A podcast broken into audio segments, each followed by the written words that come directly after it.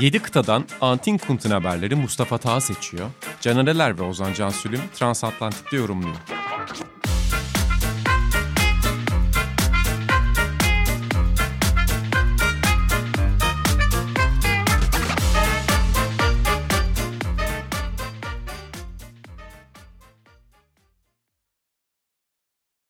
Sokrates Podcast'te hatta Sokrates Podcast'in değerli programı, geri dönen programı, yine de her hafta yapamadığımız ama her hafta yapmayı umduğumuz programı Transatlantik'e hoş geldiniz.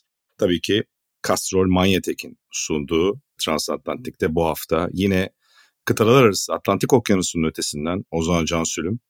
Benim evime çok yakın bir arkadaşımız Mustafa Taha. Çok uzak değiliz Ozan Cansülüm kadar ve ben Deniz Canereler. Sizlere bu hafta Transatlantik bölümünde Premier Lig üzerine sohbet edeceğiz. Sezonun sonuna doğru yaklaşırken özellikle bir Arsenal'i bulmuşken bu programda da ve Premier Lig canavarı Taha'yı bulmuşken tabii Premier Lig'in sezon sonuna doğru yaklaşırken biraz sezonunu değerlendirelim istedik. Öncelikle arkadaşlar hoş geldiniz. Selamlar, merhabalar. Hoş bulduk. Merhabalar. Özellikle bugün dört pozisyonda yılın oyuncuları üzerine konuşacağız. Seçimlerimizi yapacağız. Yılın bir 11'i değil de Yılın özellikle dört ismini konuşacağız. İsterseniz öncelikle kalecilerden mi başlayalım? Ozan Can Sülüm ne dersin? Geriden başlayalım. Bana uyar. Yani e, en az konuşulan taraf oldu bu sezon yine. Aynen.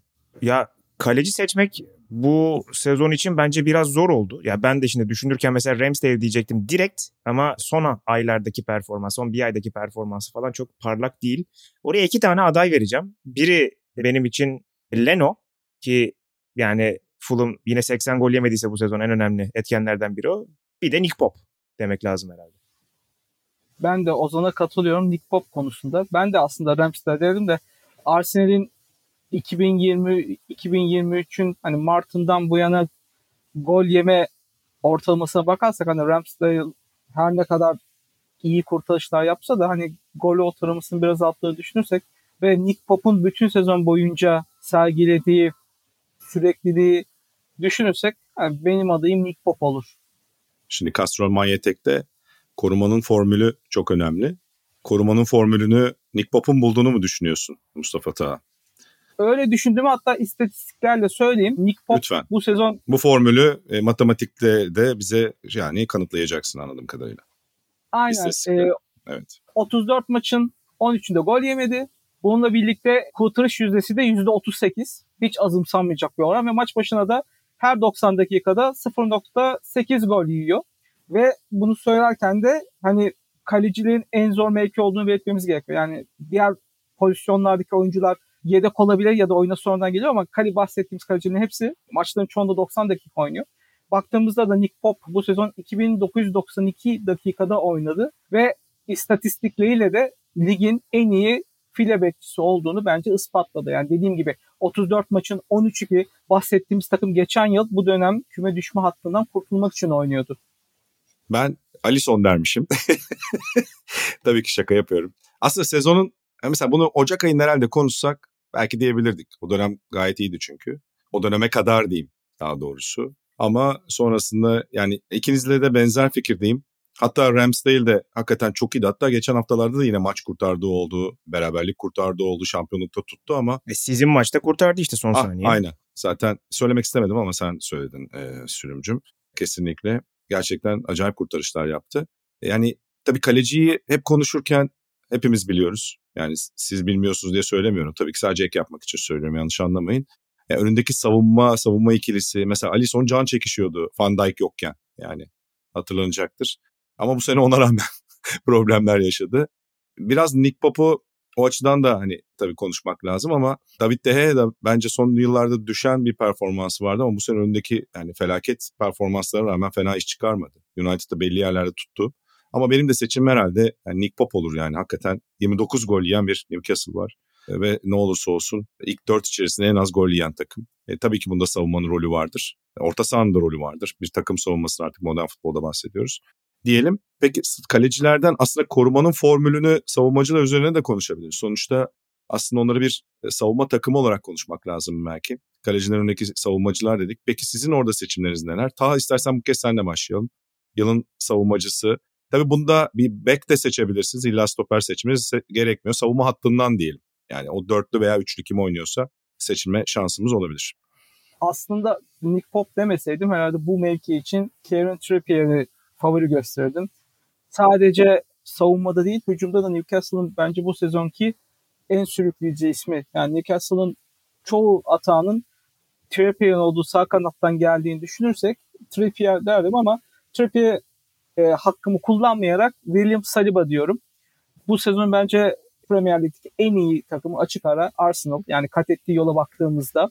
Ve savunma hattında da hani William Saliba çok önemli bir iş üstlendi ki baktığımızda Saliba bu takıma yeni katılan daha doğrusu aslında birkaç yıl önce transfer ama devamlı kirayı veren bir futbolcu olduğu düşünsek ve bu yıl aslında 11'de oynamasını çok bekledim, beklemediğimiz ama 11'de oynamaya başlayıp da yerini her maç kazanan ve bunu performansıyla koruyan sadece savunmada da değil takımın beklenmediği anda gole ihtiyaç duyduğu zamanlarda hani gol atabilen bir futbolcu ve baktığımızda da bu Arsenal'de bu sezon bu kadar büyük işler yapılması beklenmeyen, şampiyonluk yarışında olması beklenmeyen 4 ilk 4 içinde olması bence çoğu Arsenal'in kabul edebileceği bir takımın 3 hafta kala hala şampiyonlukta kalıyorsa savunma hattındaki stoperin çok çok önemli payı var. Ve bunu da hani geçtiğimiz yıl Arsenal'in 11'inde Saliba oynar mı dediğimizde çoğu herkes soru işareti olacağı bir isimdi. Ama bu sezon tamamında ara ara düşüşler e, yaşasa da hani 11'deki yerinden hiçbir şey kaybetmedi. Sülüm sen ne dersin Ozan'cığım? Ya ben Taha'ya birebir katılıyorum. Bence Kieran Trippier hakikaten çok acayip bir görev üstlendi. Bence üstlendiği görev sadece oyun içi de değildi. Yani e, saha içi değil, saha dışı ya da mental olarak da çok ciddi bir liderlik yaptığını söylemek lazım. Hatta hatırlayanlar vardır. Yani devre arası Atletico Madrid'den geldiğinde anında etki yaptı. Belki sakatlanıp sezonu kapatmasaydı çok daha farklı bitirecekti sezonu Eddie Howe'ın ekibi. Bu sezona da aynısı yansıdı. Fakat hakikaten orada da Taha'ya katılacağım. Yani Saliba takımdan ayrıldığından itibaren Saliba takımda oynayamamaya başladığından beri durumun ne olduğunu herkes görüyor. Arsenal tam anlamıyla çöktü. Kaleyi gole kapatmayı unuttu Newcastle maçı hariç. Ve yani sezon başını hatırlayanlar olacaktır. Şöyle bir durum vardı. Hani Saliba e, hazırlık maçlarında ilk 11 oynadı. Orada White'ı beke attı. Acaba hani deniyor mu? Ne deniyor acaba? Niye böyle bir şey yapıyor? Bu çocuk 11 mi oynayacak falan diyordu insanlar. Çünkü herkes işte White sağ stoper, sağda da Tomiyasu bekleniyordu. Ama hem stopere devraldı hem geriden yani ilk kez Premier Lig sezonu oynayan bir oyuncunun bu kadar liderlik ediyor olabilmesi bence inanılmaz bir şey ki yani belki sakatlanmasa bugün Arsenal son bölüme önde bile girebilirdi. Sezonu bu kadar değiştiren bir oyuncu olduğu için ben de herhalde William Saliba. Ya William Saliba şey alabilir. En iyi genç oyuncu, en iyi çıkış yapan oyuncu, en iyi çömez ve en iyi e, savunmacı ödüllerinin hepsini toplayabilir yani. Yani size katılmak elde değil. Belki sezonun tümünde olmasa bile iz bırakan hani bir de Premier Lig'de sonuçta uzun yıllardır yer almayan çünkü hepimiz biliyoruz Premier Lig'e gelen özellikle mevki olarak yeni gelen çaylaklar arasında en zorlanılan yerlerden biri. İşte savunma kısmı. E, stoper artı bekler. Orada mesela Sven Botman da yani sonuçta Newcastle'dan bahsediyoruz. iyi iş çıkardı. Fabian Schär hakeza, hakeza yine aynı şekilde. Yani zaten işte Nick Pop'tan bahsederken ihmal etmemek gerektiğini bundan dolayı biraz aslında vurgulamıştık. Ama benim de seçimim ya ben de çok etkilendim gerçekten. İşte yani yine bir çaylak William Saliba yani bir de Marcel Desailly'nin vatandaşı olarak hep klişedir bu alıntı ama Desailly'nin kaptan kitabında çok güzel anlatır. E, ki 90'lar Premier Lig'den sonra şu anki Premier Lig bir de tempo olarak da daha yüksek. Yani o bir de 90'lar Premier Lig'de yerdeki çimlerden başka bir şey görmüyordum diyen yani Şampiyonlar Ligi şampiyon olarak gelen bir savunmacıydı. Tamam belki savunma yönelik orta sahaydı aslında e, Milan'daki asıl rolü ama sonuçta köklerinde stoperlik vardı Desailly'nin. Chelsea'de de stoperlik yapıyordu. O yüzden Saliba'da hani kökleri takip etme anlamında gerçekten etkileyici bir performans gösterdiğini söylemen lazım ki bir de şeyi de NBA'de de ya da başka sporlarda da en değerli oyuncuyu seçerken kriterlerden biri de şeydir ya o oyuncu yokken nasıl performans gösteriyor takım. Yani mesela Saliba yokken ne oldu? Kısmı da Ozan Cansürm'ün bence de notu benim açımdan da önemli. Bu sene bir Liverpool sever olarak Arsenal'in şampiyon olmasını gerçekten çok istiyordum. Kim bilir belki hala olabilir. Ama yani eğer problem yaşamasaydı Arsenal şu an farklı o puanlardan bazılarını kaybetmiş olabilirdi. Benim de seçim Saliba açıkçası. Bir frankofon olarak da tabii ki Saliba'yı e, seçmekte bir beis görmüyorum kesinlikle arkadaşlar.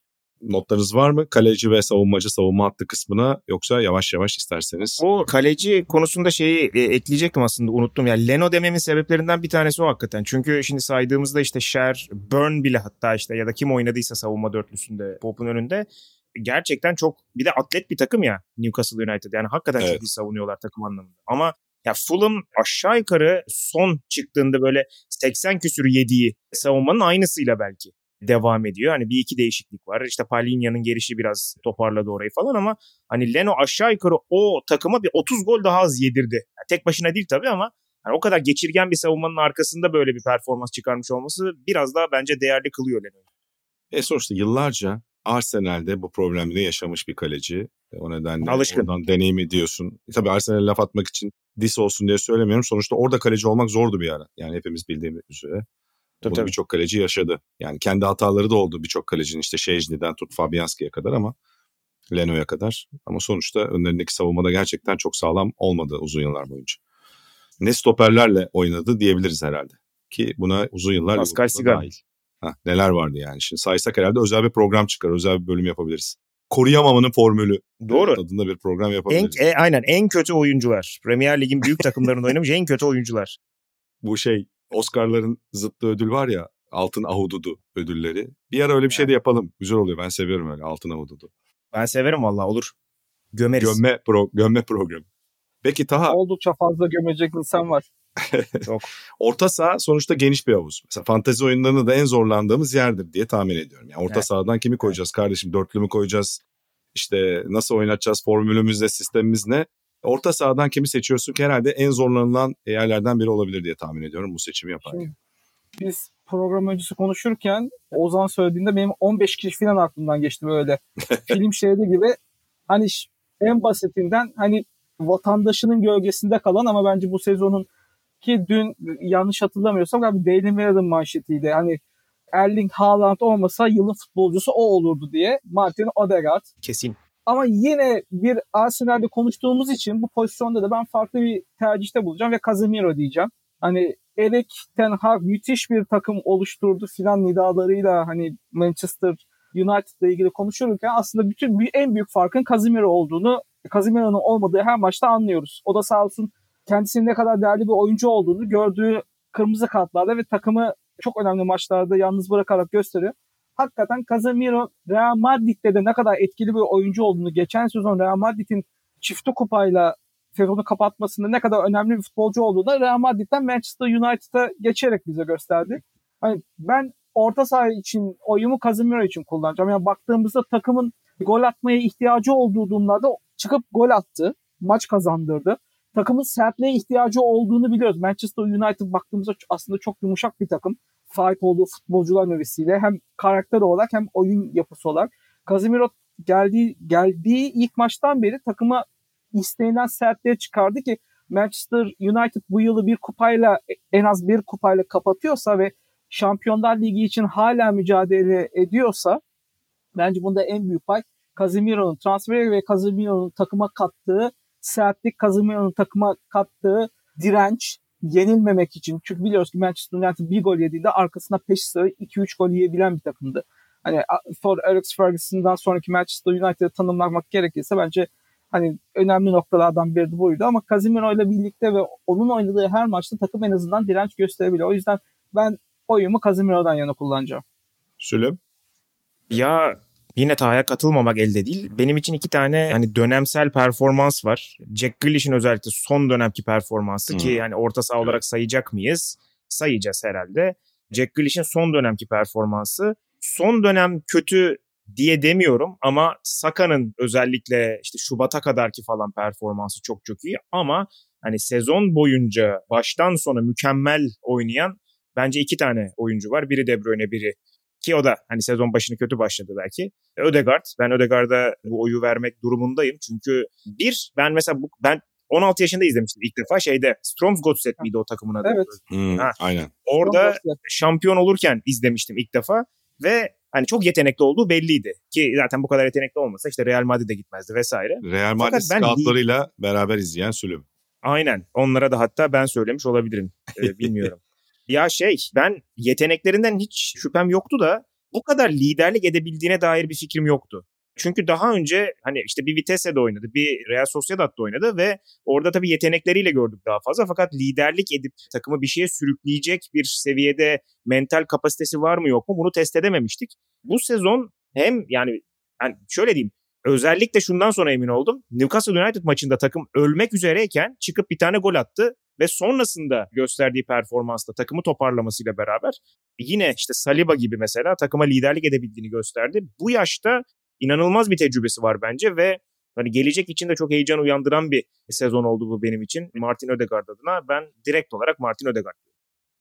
Ee, yani valla sizlerden sonra söz alırken benim için seçmek gibi bir şey oluyor aslında. Çünkü bazen kafamdakinden vazgeçiyorum. Ama Taha beni ikna edemedi bu sefer. Yani kesinlikle Casemiro'yu çok beğendim bir sezon geçirdi. Zaten yine aynı şekilde bu arada olmadığı maçlarda United yine problem yaşadı. Yani aslında biraz Saliba gibi.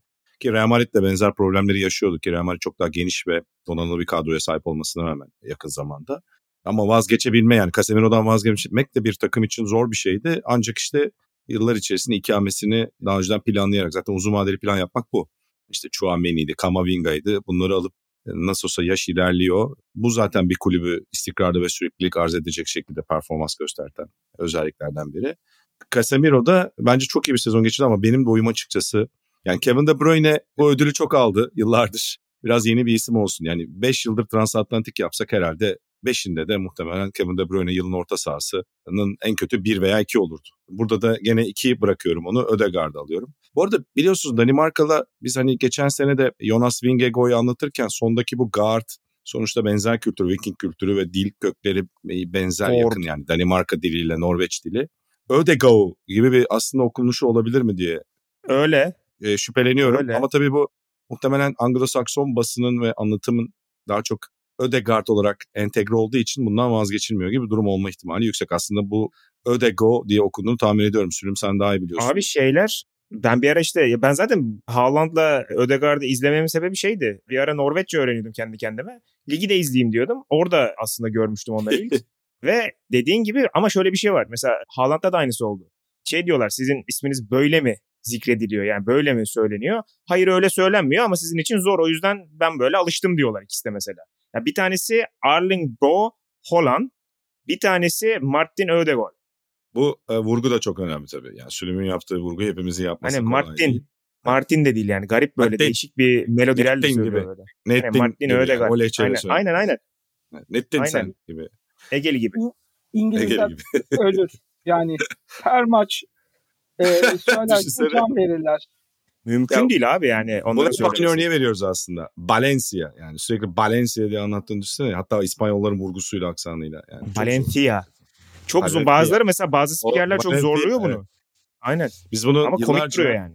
Belki daha Eurosport'ta spikerlik yapmadı ama yorumculuk yaptı. Yıllarca kendisiyle Afrika Kupası'nın dehlizlerinde gerçekten dolaştık. Togo, Orta Afrika Cumhuriyeti maçlarını anlatmışlığımız vardır beraber. Yıllarca Eurosport'ta da telaffuz önemli bir konu olmuştur. Şimdi burada tabii uzun uzun anlatmayacağım ama bu Valencia örneği üzerinden çok konuşulmuştur. Hatırlanacaktır. Böyle mi telaffuz edelim, şöyle mi telaffuz edelim? İşte Rui Patricio mu diyeceğiz her maç, Ronaldinho mu diyeceğiz. diyeceğiz. Mesela Ronaldinho dediğini düşünsene yani her maç yani. Zor işte bu telaffuz meselesi biraz aslında gri alanları olduğunu da söyleyerek burada iki spiker bir uzun yıllar televizyon kanalı da yönetmiş bir insan olarak Taha'yla bu konuya böyle bir parmak basmak istedik. Değil mi arkadaşlar? Ya sırf bir kralınız peltekti diye C'leri öyle söylemenin ne gereği var? Aa, çok iyi. İspanyollara ufak bir soru sormak istiyorum. süper. O zaman e, Ödego diyoruz. Ne diyorduk? Ödego diyoruz. Ödego. Ödego. Ödego. Ödego diyoruz. Mingego. Tamam biraz birazdan ötekini söylerken de aynı şey yapıyoruz o zaman. ya bir de son not ekleyip kendisini gerçekten bir de yani Arsenal'de 23-24 yaşında kaptan olup olgunluğu göstermesi de. Yani yıllardır bir yerlerde sürekli süre alan bir oyuncu olur. Yani Real Madrid'de de uzun evet. yani iki sene tam süre almış olur. Öyle de değil. Çok olgun bir performansa, matüriteye çok erken ulaşabilmesi ya da hızlı bir şekilde ulaşabilmesi de zaten temelde bunun olduğunu gösteriyor. Yani liderlik vasfı denen şey bazen e, zaten kökte olan bir şey, karakter meselesi. Onu net görüyorsun. Yani bazı çünkü pazı bantlarının tam karşılığı olmuyor o takımın evet. içindeki kaptanın rolünde. E bu basketbolda da oluyor. Mesela kaptan oluyor ama aslında takımın içinde başka daha soyunma odasının kaptanı farklı bir birey olabiliyor. Bunu hissedersin yani. E mesela Ödego'da şeyi hissediyorsun sahanın ortasında. Yani bir çekim merkezi var. Ben o açıdan da orta sahalarda böyle pazı bandı takan oyuncuyu da seçmeyi seviyorum yani. O yüzden Ödego'ya ayrıca bir prim vermiş olayım. Peki o zaman son başlığımıza geçiyoruz. Tabii ki futbolun krallarına geçiyoruz. Sayın seyirciler, sayın e, pardon dinleyiciler tabii ki alıştık yıllardır televizyon kanallarında sunum yapmaya. Ne diyoruz? Forvetimiz, golcümüz, striker'ımız, santraforumuz kim hocam? Yani evet. şey söylemeye gerek yok Bilmiyorum. bence ama başlayayım İstersen sen farklı bir farklı bir lehçeyle söyle, telaffuz et. Abi yok yani ben onu bir kere maçta söylemeye çalıştım hiç olmadı. O yüzden hiç girmiyorum. yani bu konuyu zaten şöyle konuşmak gerekiyor. Salzburg'dan beri oynadığı bütün takımlarda sezonu gol kralı hatta gol kralı da değil yani istatistiksel anlamda saçma performanslarla geçiren bir adamdan bahsediyoruz. Yani 16-17 yaşından itibaren neredeyse maç başına bir gol atan bir oyuncudan bahsediyoruz. Ve bunu işte herkes şey diyordu. Abi işte Bundesliga mesela nasıl başladı bu? İşte Norveç'te atmak kolay. Hop geldi bir tık daha klasik bir Avrupa Ligi'ne Avusturya'ya. Orada atmak kolay. Salzburg zaten sezonu domine ediyor. Hop oradan gitti Dortmund'a. Abi işte Bundesliga yumuşak lig orada atmak kolay. Abi en son Premier Lig'e geldik. E, Premier Lig'de de sezonun bitmesine bir ay varken 50 gol yaptı adam. Yani Premier Lig'de yapmadı belki ama bütün her yerde 50 gole ulaştı. Yani bu adam hakikaten şey gibi. Gerçek Maxim Tsigalko gibi. Bunun başka bir açıklaması yok. Bu kadar rahat gol atabilen bir oyuncu ben hiç görmedim ama daha önemlisi bence şu. O kadar garip bir tavrı var ki saha içerisinde. Hani bu liderlikle de açıklanamaz. İtici de değil. Ne bileyim yani fiziksel özelliklerine bu kadar hakim ve kendine bu kadar güveni olan başka bir oyuncu ben çok fazla hatırlamıyorum açıkçası. Yani ben herkesi yıkabilirim. Bütün ikili mücadeleleri kazanabilirim. Zaten nasıl olsa gol atıyorum. E, hatta bir tane daha atacağım birazdan. Hep bu tavırla oynayan ve kimsenin böyle şey yapamadığı hani eskilere sorarlar işte karşısında oynadığınız en zor oyuncu kimdi? Ya ben bu jenerasyon futbolu bıraktığında Haaland dışında bir şey söylemeyeceklerini düşünüyorum. Yani evet bu şu an için hakikaten şu yani eğer önümüzde bir kesintiye uğramazsa bu senaryo çok gerçekçi gözüküyor. Taha sen neler söylersin? Seçimin Haaland mı yoksa bir mavericklik mi yapacaksın? Bir sivrilik mi yapacaksın? Anti fikirle dikkat mi çekmeye çalışacaksın bilemiyorum Mustafa Taha. Yani Haaland'ın yaptıklarına karşı kimse anti fikir geliştiremez. Yani öncelikle şunu hatırlatayım o zaman. Adam sadece liglerde gol atmadı. Bir U20 Dünya Kupası'nda bir maçta 9 gol attı. Evet tabii tabii. Doğru. Zaten herkesin Haaland'ın ismini duyup ağzı açık kaldığı da Honduras'ı 12-0 yenen Norveç'in 9 gol atan e, Haaland'ın ismini duymasıyla olmuştu. Ondan sonra zaten herkes aa bu çocuk nerede oynuyor muhabbetine girdi. Hani futbolu çok yakından takip etmeyen böyle deli gibi Norveç Ligi, Avusturya Ligi'ni takip etmeyenler. Ondan sonra Haaland'ı du- duyduk. Aslında hani ha- Haaland'ın yaptıklarını o zaman anlattı. Tekrar söylemeye gerek yok. 51 gol attı. İşte baktığımızda kendi iste, geliştirdiği istatistiklerin 1990'ların ortasında oynayan Andy Cole'dan e, aldığını söylememiz gerekiyor. Yani artık hani Premier Lig'in 30 yıl öncesindeki istatistikleri kırarak bu sezonu tamamlıyor. Her şey çok kolaymış gibi gösteriyor ve Manchester City'nin penaltıcısının olmadığı bir takımda ki yine bu konu sık sık gündeme geliyor. Baktığımızda aslında 18 penaltı arka arkaya kaçırmadan kullanılan bir o isim. Ve ki yani penaltı krizinin City için ne kadar büyük problem olduğunu biliyoruz geçmişte. Yani. Kaçıranı bize verdiler. yani artık kaçıranı veremeyecekler çünkü kaçıran yok yani daha doğrusu. Haaland kaçırmıyor öyle bir problem var. Evet Tacım özür dilerim sözünü kestim ama söylemek... dayanamadım. Yok estağfurullah. Ya ama bence şunu söylemek gerekiyor. Ben aslında yine trollük yaparak Alexander Mitrovic'e de söyle, söylememiz gerektiğini söyle, düşünüyorum. Yani bir championship golcüsü ve Premier Lig'de yeteneksiz bir forvet olarak adlandırdığımız adam bu sezon hakikaten Premier Lig'de de gol atabileceğini ve Fulham'ın sezonun ilk yarısında elde ettiği puanlarla hatta bir ara Fulham ilk 6'yı zorluyordu baktığımızda. Mitrovic'in attığı gollerin çok büyük e, katkısı vardı. Aldığı ceza nedeniyle 8 maçtır oynamadığını hatırlatıp hani oynası muhtemelen belki 15 golü kesinlikle geçeceğini düşünüyorum. Hani belki 20 golü de zorlayabilirdi. 8 maçta çünkü formu giyemiyor. Ve e, yine hakkını teslim etmemiz gereken bir Ivan Toni olduğunu düşünüyorum.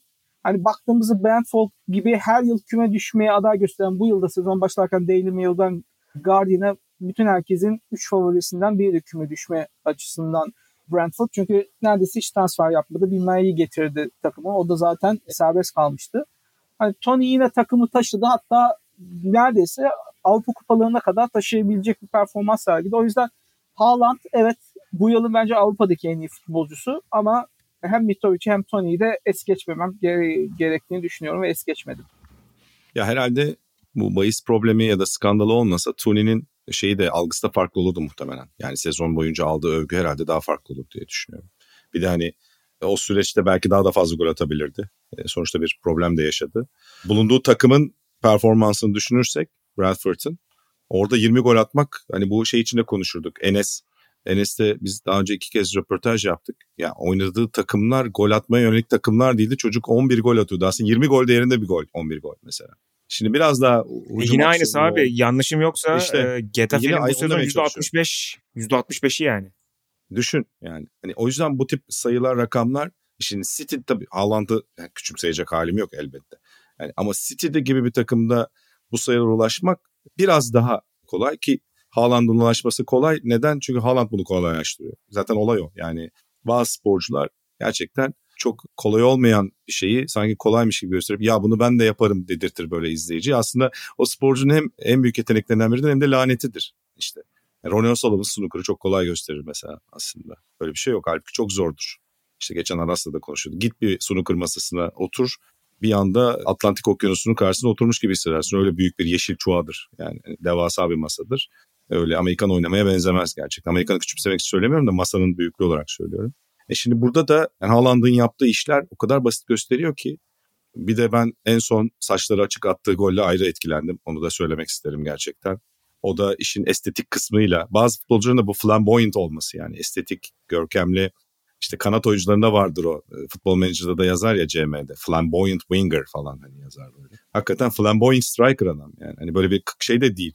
Yani neden ona? Bazı böyle Mitrovic mesela daha şey gelir. Kaba gelir değil mi oynarken hani biraz daha o estetiklikten uzaktır. Ama Haaland o fizikte aşırı kaba gelmiyor. Oyunu da estetik gerçekten. Zarif.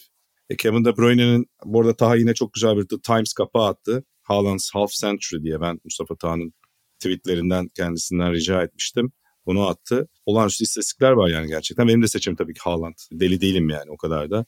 Ama ben de Tony'yi ayrı bir parantez açmak istedim açıkçası o tahtası eksik bir hareket yapmasa, o şapşallığı yapmasa muhtemelen algısı farklı olurdu. Şey çok iyi yani işte sol ayağıyla 33, sağ ayağıyla 10 kafasıyla 7 gol atıyor. Yani 50'nin tabii bu şeyi. 51.yi neyle atmıştı? Onu hatırlayamadım. En son golünü. Bu 50 50 golün çünkü şeyi, dökümü. 50 penaltı değil mi? Şey, e, son gol penaltı değil mi? Penaltı, penaltı mıydı son gol? Ha penaltı Galiba. doğru tamam. Doğru tamam. Hı. Öyle olması lazım. O yüzden Sayın Alfinge Haaland'ı ki doğduğu şehre de döndü en son. Bütün döngüyü tamamladı kendisi Leeds United'a dönüp orada da performansını göstererek. Sanırım bütün dörtlü seçimimizi yaptık. Var mı unuttuğumuz Aynen. birileri? Forvet'e eklemek istediğiniz bir şeyler var mı? Ben Mesela forvet iki bazen tane... kanattan böyle ya da o işte çizgiye Aynen. yakın oynayan oyunculardan eklemek istediğiniz var mı? Mesela Sülüm ben sana pislik yapıp Martinelli demek ister misin diye mesela. Abi tabii yani. Isterim. Benim mesela çok sevdiğim Saka da denebilir. Biri. Hmm. Aynen yani ama işte daha forvete evrildiği için biraz forvet klasmanında farklı isimler konuşmak durumunda kalır. Yoksa hakikaten Martinelli'nin de inanılmaz bir sezonu var. Ben oraya iki tane oyuncu eklemek istiyorum sadece. Lütfen. E, bir, benim yine çok beklentimin olduğu bir adam ki beklentiyi boşa çıkarmadı geldikten sonra. Alexander Isak tam sezonu oynadığında ne yapacağını Aa, evet. ben merak ediyorum gelecek sezon. E, çok büyük etkisi var bence. Dünya bir Kupası'nda da çok konuşmuştuk. Aynen. Aynen, aynen. Hı hı. Ve bir de şey eklemek istiyorum oraya ki ya Unai Emery'nin gelişiyle belki tamamen değişti her şey onun için. Ama ya Oli Watkins'in de özellikle Aston Villa'nın şu yükselişinde işte ilk altıyı zorlamasında vesaire inanılmaz bir etkisi var. Tam böyle kendine olan güveni tamamen ölüyormuş gibi gözüküyordu Watkins'in. Bir anda o güveni geri aldı ki umarım devam eder. Çünkü izlemesi hakikaten keyifli bir oyuncu. E, Tacım senin var mı? Son böyle gol attığına, forvet attığına, illa santrfor olmadan eklemek istediğin? Ben de Marcus Rashford'u söyleyebilirim. Yani Hı-hı. baktığımızda ölü iki sezonun ardından bu sezon en azından hani bence en azından kendi adıma beklediğimden daha iyi bir performans gösterdi. Hani Manchester United'ın hani kazanması gereken maçlarda pozisyonların çoğunu baktığımızda Marcus. Rashford kaynaklı olduğunu en azından golü atan ya da pası veren kişinin Marcus Rashford olduğunu görebiliyoruz. Ya tabii Salah da fena sezon geçirmedi. Liverpool'un felaket sezonunun ortasında. Yine standardını koydu yani 20'lere yaklaştı. Harry Kane evet. yani adam Harry Kane Abi şey yani baştan, adam 26 atmış hiç konuşmadık yani, bu arada. işte o yüzden lafını açayım dedim. Yani o kadar standartize ettik yani 25-30 arasını Premier Lig'de şey gibi oldu çocuk yani yazık gözünün önündekini görmezsin ya güzelliği. Hani Harry Kane de öyle bir durum aldı. Biraz da tabii takımının da hep sürekli... Hele şu sezonda yani. E, şeyiyle beraber, iniş çıkışıyla beraber. Yani Tottenham'da bunu atması da ayrı değerli. Gerçekten öyle. Yani evet evet. Onu da ekleyelim. E, Harry Kane'e zaten şey verelim bence. Altın istikrar ödülü verelim. Yani süreklilik.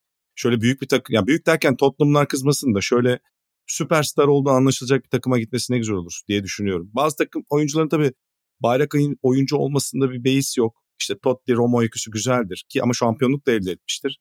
Onun da getirdiği tabii bir kalmayı kolaylaştıran unsur var Totti için Roma'da. Onu unutmamak lazım yani. E, daha 2000'lerin başında sonuçta nefis takımla, Batistuta'lı takımla şampiyonluğa ulaşıyorlar. O yüzden hani Harry Kane'in öyle bir şansı yakalamasını isterim açıkçası. Bu sezonu da hani 26 golünü de unutmayalım ki daha da arttırır herhalde diye düşünüyorum son haftalar. Abi yani bir de şimdi ge- geçmişe baktım inanılmaz ya. Ya 21, 25, 29, 30, 17 herhalde o sakatlık sezonu. 18, evet. 23, 17, 26 yani ki yani Tottenham bu ara baktığında sadece bir kez böyle şampiyonluk yarışına girer gibi oldu. O da Leicester'ın işte şampiyon olduğu sezon. Müthiş hani ya. Tottenham olabilecekmiş gibi gözüktü tek sezon oydu. Ya böyle bir takımda bu kadar fazla atmak çok acayip. Ya Harry Kane yanlış anlamayın gene say, sayın dinleyicilerimiz. Yani City'de oynasa herhalde o da 30'u bulur diye düşünüyorum rahat. Yani 30 üstüne çıkar. Yani bu sene ayrılma ihtimali herhalde var artık ya. Yani. Hatta sen ne dersin bu konuda son toparlayalım zaten. Ya bence Harry, Harry Kane'in hani 26 gol attığını Ozan şimdi söyledi. Ben hiç 26 gol atmış gibi hissetmiyordum. Muhtemelen Caner sen de öyle hissetmiyordu. Ya her evet. sezon öyle geçiyor ve golleri atarken çok sırada yani nasıl Haaland'da konuştuk hani yaptığı iş aslında çok sıradanmış gibi gözüküyor ama sıradan bir iş yapmıyor. Bence Harry Kane de onu yapıyor. Haaland'dan farkı çok vasat bir takımda. Yani devamlı olarak her sezon büyük umutlarla başlayıp sonra büyük kaoslar yaşayan bir takımda bunu sürdürebiliyor. Yani baktığımızda bu takımda son da var ve son ne e, gibi çok sakin bir oyuncu bile bu kaostan en sonunda etkilendiğini gördük. Harry yıllardır kaptanlığını sürdürüp ve bu kaostan hiçbir zaman etkilenmeden saha içerisinde işini sürdürebiliyor. Transfer kısmında da şunu söyleyeyim. Bence hani Levy kesinlikle Premier Lig takımına satmaz. Yani muhtemelen Bayern Münih, Real Madrid veya yurt dışına ya, bir yere Madrid giderse gider. Güzel olabilir aslında. Ben bir Real Madrid taraftar değilim ama yani sonuçta Ancelotti de söyledi. Bir striker aradıklarını söyledi. 9 numara. Yani Harry Kane'den daha uygunu var mı bilmiyorum açıkçası şu an piyasada. Ha bir de Benzema da. rolü bu kadar içlerken yanındaki evet. oyuncularla falan Benzema da artık 36 olmuşken inanılmaz. Çünkü başka oyuncular için alan da boşaltan bir oyuncu Kane. Hani aynı Benzema gibi. Kendi golünü atmanın yanı sıra bir çekim merkezi oluşturuyor. O yüzden çok uygun diyerek biz de Harry Kane'i böylece övgüsünü unutmadan programı bitirmemiş oluyoruz. Gabriel Martinelli'yi arada kaynaması tekrar övmüş olalım. En iyi genç oyuncu. Kana- bütün kanatlarını övmüş olalım. Sakası, Martinelli'si hakikaten bu sene çok zevk verdiler. Belki biraz daha deneyimli olsalar şu an yine liderlerdi ama bakalım sezon sonu nasıl gelecek. Arkadaşlar ağzınıza sağlık. Açıkçası benim için çok keyifli bir transatlantik bölümü oldu. Premier Lig konuşmak her bir... zaman keyifli ya hele sizle. E öyle. Ben bir de özlemişim. Bir süredir Premier Lig konuşma şansı bulamamıştım. O yüzden teşekkür ediyorum. Aynı zamanda sponsorumuz Castrol Magna TG'de teşekkür ediyoruz. Korumanın formülü herkese diliyoruz ve ne diyoruz? Transatlantik'ten şimdilik veda ediyoruz. Castrol Magnetik'in sunduğu Transatlantik bölümümüz burada bitiyor. Ozan Cansu'nun, Mustafa Taha ve ben Caner Ener sizlere veda ediyoruz. Yeni bölümde görüşmek üzere. Hoşçakalın. Hoşçakalın. Hoşçakalın.